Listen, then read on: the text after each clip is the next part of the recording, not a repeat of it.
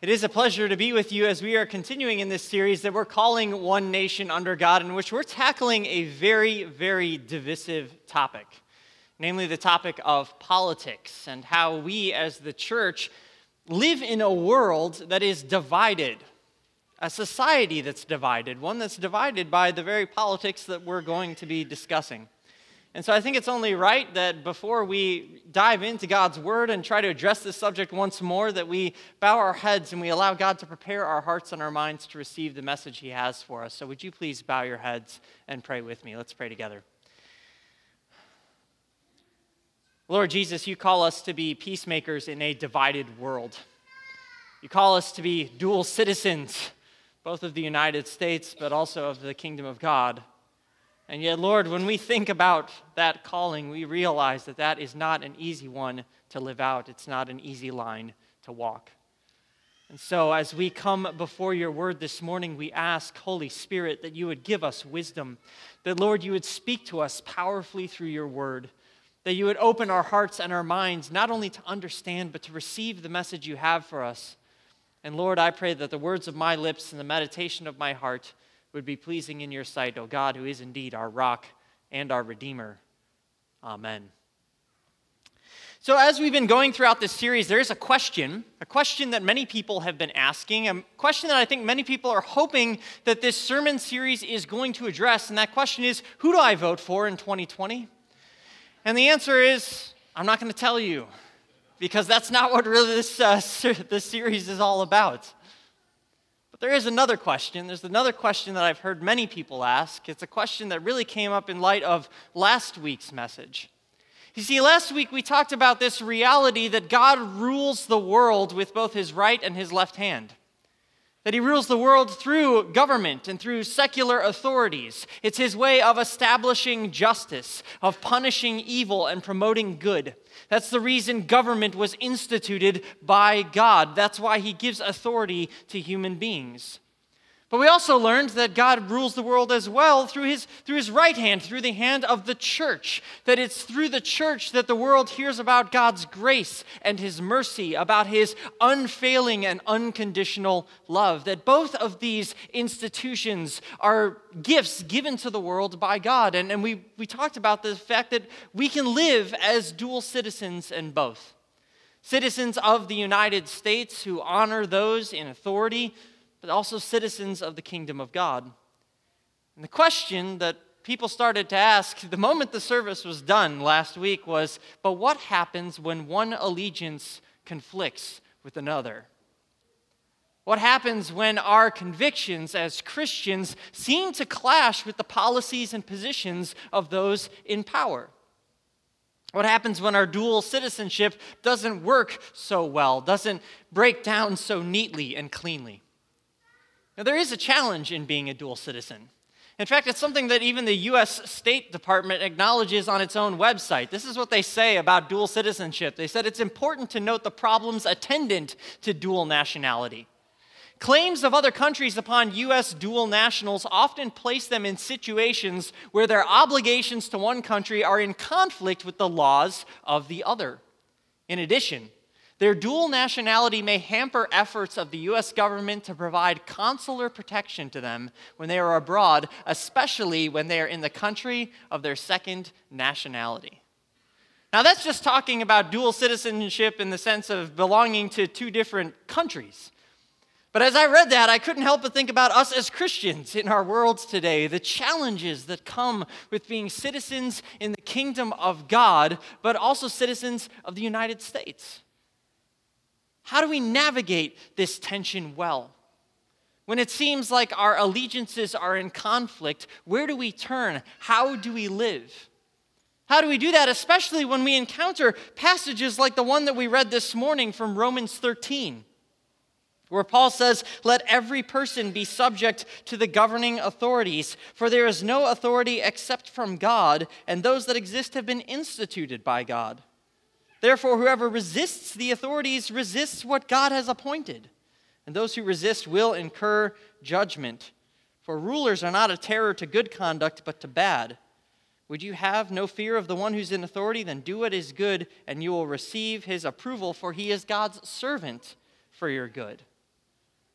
On the one hand, in a world where it seems like those in power and authority are governing according to God's will, that doesn't seem like a passage that's too hard to put into practice.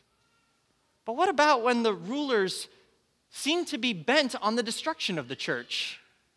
What happens when those rulers, in their very conduct, in their personal character, and in the policies that they pursue, seem to stand against the values of the kingdom of God, seem to stand against what Jesus preaches in his Sermon on the Mount? What happens when rulers are rulers like the one that was ruling when Paul wrote this letter, Caesar and the Roman Empire? How do we put this into practice? How can we, on the one hand, honor those in authority, but do so in a way that does not compromise our allegiance to God and to Christ as our King? Well, to answer that very, very difficult question, I want us to go back to a story that comes to us from ancient Babylon. A story that we find in the Old Testament. It's the story of a young man named Daniel. You see, Daniel was a citizen of the country of Judah. Judah, one of the tribes of Israel. And during his lifetime as a young man, his nation was actually invaded by the country of Babylon. It was invaded not once but twice. In the first invasion, Daniel, along with many of the nobility, were forcibly carried into exile, where they were made to serve the tyrant who had conquered them, the king Nebuchadnezzar. In the second invasion, Nebuchadnezzar actually brings his armies to Judah and smashes their capital city of Jerusalem flat, destroying the temple of God, carrying off its vessels and putting them in the storehouses of his own temples to his own gods. Daniel finds himself in a very, very difficult situation. He is now a citizen of the kingdom of Babylon, but he also remembers that he is one of God's chosen people. Here he serves in this government of tyranny and injustice, this government of violence and wickedness. And yet, he's supposed to do so as a counselor to this king. What will he do? Well, it's in Daniel chapter 4 that I think we find Daniel walking this line of dual citizenship incredibly well. For it is in Daniel chapter 4 that we learn that King Nebuchadnezzar has a dream in which he sees a tree that grows at the very center of the earth, whose branches cover the nations and comforts them with its shade. And suddenly a holy one appears, an angel, and pronounces judgment on the tree and cuts the tree down and says that the one who is the tree will be forced to live in the fields among the wild beasts until he acknowledges that the Lord is king. It's quite obvious to those of us who are readers that this is a dream for Nebuchadnezzar, that Nebuchadnezzar is himself the tree, the one who is about to face God's judgment for all of his wickedness. And Nebuchadnezzar, in fear, calls his counselor, Daniel. Tells Daniel the dream, and he says, "Daniel, what does this dream mean?" And what I find so interesting is how Daniel responds to him. The very first thing that Daniel says in Daniel chapter 4, verse 19, is he says, "My Lord, may the dream be for those who hate you, and its interpretation for your enemies."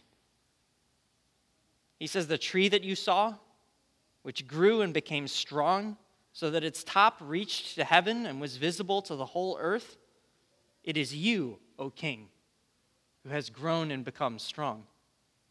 See, what I find so amazing about Daniel's response is, first and foremost, is we learn that somewhere along the way, somewhere over the course of their relationship, Daniel, this man whose kingdom had been conquered by Nebuchadnezzar, this man who had been Nebuchadnezzar's slave, suddenly has grown to love Nebuchadnezzar.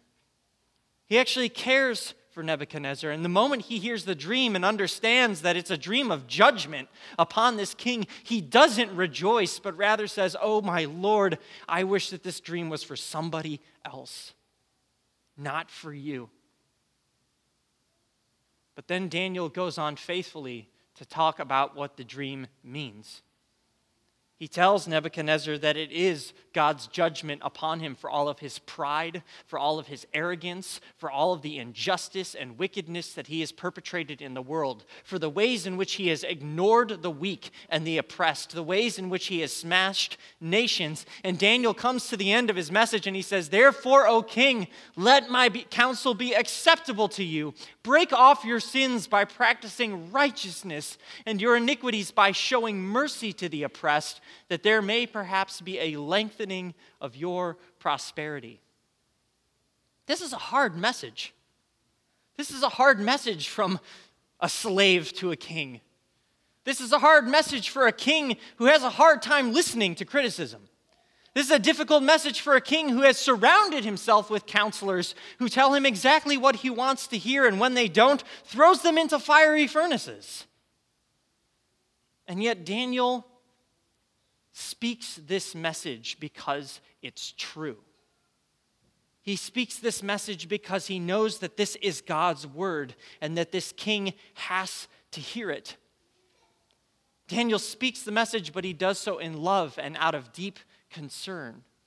He does so out of a desire to help Nebuchadnezzar become a better king, to be a king more reflective of God's will and God's truth, God's justice and mercy. And so in love, he says what has to be said.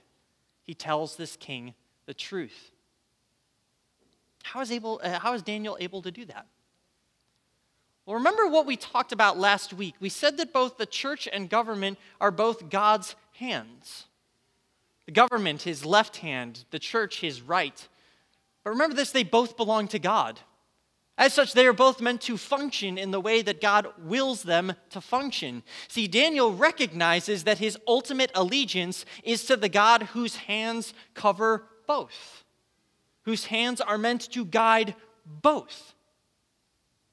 And because of this, Daniel is able to step out in courage and say to the person in power the thing that he least wants to hear, to speak up for God's ways to a king who obviously is going against them. And the reason why I tell this story is because I think that this is instructive for us. I think that this is a story that beautifully puts on display all of these exhortations to be subject to our governing authorities that we find in the New Testament. It helps us understand not only Romans 13, but that passage from 1 Timothy that we read, where it talks about our responsibility to pray for those in authority, recognizing that God desires everyone to come to the knowledge of the truth, that all would be saved through Christ. It acknowledges that when our allegiances seem to be in conflict, we have to remember what it means to be obedient citizens to the ultimate authority, to the God who rules over both church and state. You know, somebody who I think speaks most eloquently, most beautifully on this over and against any other theologian of our modern times is Dietrich Bonhoeffer. The reason why I like to go to Bonhoeffer is because in Bonhoeffer's lifetime, he actually saw three forms of government. He saw the good, the bad, and the ugly. As a child, his country, Germany, was ruled over by a monarchy, which fell after World War I. Then in that period between World War I and World War II, it was ruled over by a democracy, a democratic republic with elected officials who were chosen by the people. And then as a young man, he watched as his country then was ruled by National Socialism, by a fascist named Hitler. He had seen it all. And Bonhoeffer, being a faithful Christian, a man who was deeply immersed in the scriptures, looked around and he saw a church that was bending the knee to the Nazis under the pretense of Romans 13. And he said, I think that we've lost our calling. I think that we've gotten our allegiances mixed up. And in his book on ethics, this is what he writes about the church's role in all of this. He says, the church has the task of summoning the whole world to submit to the dominion of Jesus Christ. She testifies before government to their common master. She knows that it is in obedience to Jesus Christ that the commission of government is properly executed. Her aim is not that government should pursue a Christian policy, enact Christian laws, and so forth, but that it should be true government in accordance with its own special task. Only the church brings government to an understanding of itself.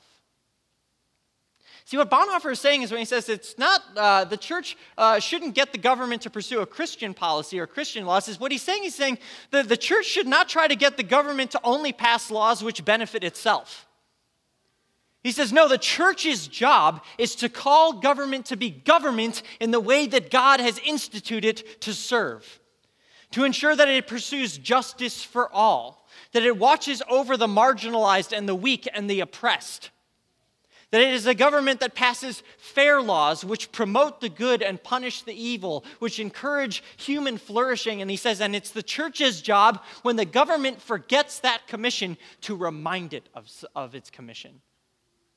It's the church's job to call it out and to help the government remember that it ultimately has power only because God has willed it, and to live out that commission and to pass laws that are in keeping with God's will and purposes, to be true government. I love how he ends that. He says, only the church brings government to an understanding of itself.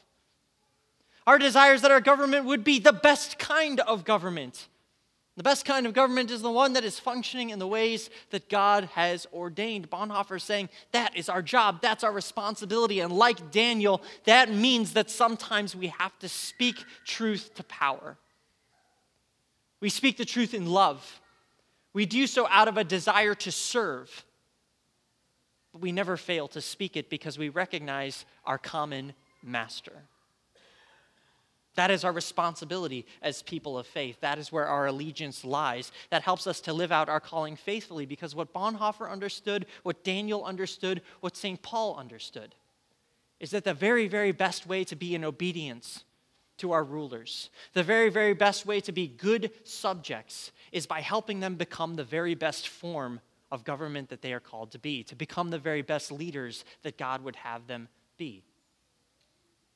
And we do that in a variety of practical ways. We do so in how we vote and who we choose to be elected to office. We do so when we write letters to our representatives and our officials, encouraging them to carefully consider the policies that they're putting forth. We do so when, yes, we get involved in causes and speak up on behalf of the voiceless. But we also do so when we get involved in our local communities by serving those in need, by serving those in government, by encouraging them to pursue the very best. We do so by entering into a relationship with our elected officials and calling them to serve in the ways that God has called them and commissioned them to serve. That's what it means to truly be obedient citizens. Obedient citizens first to God, but to live out that obedience in loving service and honest truth-telling to those in power. I love how one of my former professors, Dr. Joel Bierman, talks about how this plays out in practical ways. In his book, Holy Citizens, this is what he says about how a Christian walks that line well. He says, God's will made clear in his law and taught in Scripture is unwavering. The protection of human life matters more than securing human comfort. The pursuit of justice matters more than the pursuit of a desirable standard of living. Compassion shown to the marginalized or weak matters more than national self-interest and prosperity. These are simple standards that should be evident to anyone attending to the teaching of Christ and his church. And it should also be evident that when God's law is directing the Christians' voting and further political activity, then it is all but impossible that any single party or social action group will align perfectly or even substantially with the Christians' own objectives and standards. A powerful articulation of what it means to live this out in practical ways. And what it means is it means that when we get involved in politics as the church, we will always go against the grain, no matter which party we're a part of. No matter which social justice cause we decide to take up, there are certain things that we are going to agree with and affirm and applaud and celebrate and work for. But there are certain things in any political party and in any social action group that we as Christians living out our prophetic calling are going to have to name and to call as in violation of God's will. But we do not do so from a position of judgment. We do so from a position of loving service and submission, out of a desire to see any party, any governing official, any social action group more fully reflect the will of God, the God who is love, the God who brings justice for all, the God whom we serve. And the only way that we can do that is by recognizing the reason why we long for this so much. I don't know if you've really ever thought about it, but I was really wrestling with this. Have you ever thought about the reason why in all of our stories we love to tell tales of good kings? Why it is that our very, very best fairy tales are filled with wise and compassionate rulers? I think it's because there's something deep within the human heart that longs to see our earthly governments reflect the rule and reign of God. There's something within us that cries out and says, this is the way the world is supposed to be. Something that desires to see the very best be brought forth from those who are chosen to lead, and who calls it out with love and a deep heart cry. I think it's because ultimately we long for the reign of the kingdom of God. And as we wait for that reign to be brought in its fullness, we earnestly pray and desire that our rulers would reflect it. It's because we're looking for a day when we will see that kingdom brought in its fullness. We're looking for the one who fulfills the prophecy of Isaiah chapter 9, where the prophet writes, "For unto us a child is born, to us a son is given, and the government shall be on his shoulder. And his name shall be called Wonderful Counselor, Mighty God, Everlasting Father, and Prince of Peace. Of the increase of his government and of peace there will be no end. On the throne of David and over his kingdom, to establish it and uphold it with justice and with righteousness from this time forth and forevermore. The zeal of the Lord of hosts will do this." We long for our true King. We long for Jesus Christ, the one who alone had all power and authority and yet wielded it with beautiful grace, who was mighty and strong, who himself commanded legions of angels and yet extended mercy to the least of these. The one who preached and proclaimed justice and yet at the same time gave forgiveness to those who fell short of it. Our ultimate desire is that any authority would more and more reflect his kingdom, and that we would recognize that he came not just to save us, but to save them as well. Do we believe those words from 1 Timothy, that God's desire is that all would be saved? If so, I think that that is going to inform how we engage with government. It's going to inform how we speak to and encourage our elected officials. It's going to inform our activism. It's going to inform our participation. It's going to inform our voting, because we recognize that is our ultimate calling. That, as Paul says in 2 Corinthians, we are ambassadors for Christ, God making his appeal through us. So I think it is only right that we find ways to encourage our leaders, to pray for them, to bless them, to encourage them. As you leave today, you're actually going to have an invitation to do just that, to enter into a relationship with your governing officials, to enter into relationship with your men and women in uniform. As you walk out of this space today, you're going to be handed a sheet by our ushers, which gives you an opportunity to do one of several things. To first write a thank you card to someone who is in elected office here in the village of Lisle, to say thank you for serving, to offer encouragement and let them know that you are praying for them, maybe even to share a Bible verse. Kids have an opportunity to actually pick up a coloring sheet that will be colored and then be delivered to our firefighters and our policemen and women. You'll also have an opportunity to purchase supplies for care packages, which are going to go to troops overseas. The reason why we are doing that as a church is because we want to live out this calling well. We want to thank our elected officials for serving and remind them of their calling, the calling that's given to them by God. And in all of this, we want to be a church that prays for them out of a deep desire that, yes, we would indeed live peaceful lives, but more importantly, that all would come to the saving knowledge of Jesus Christ.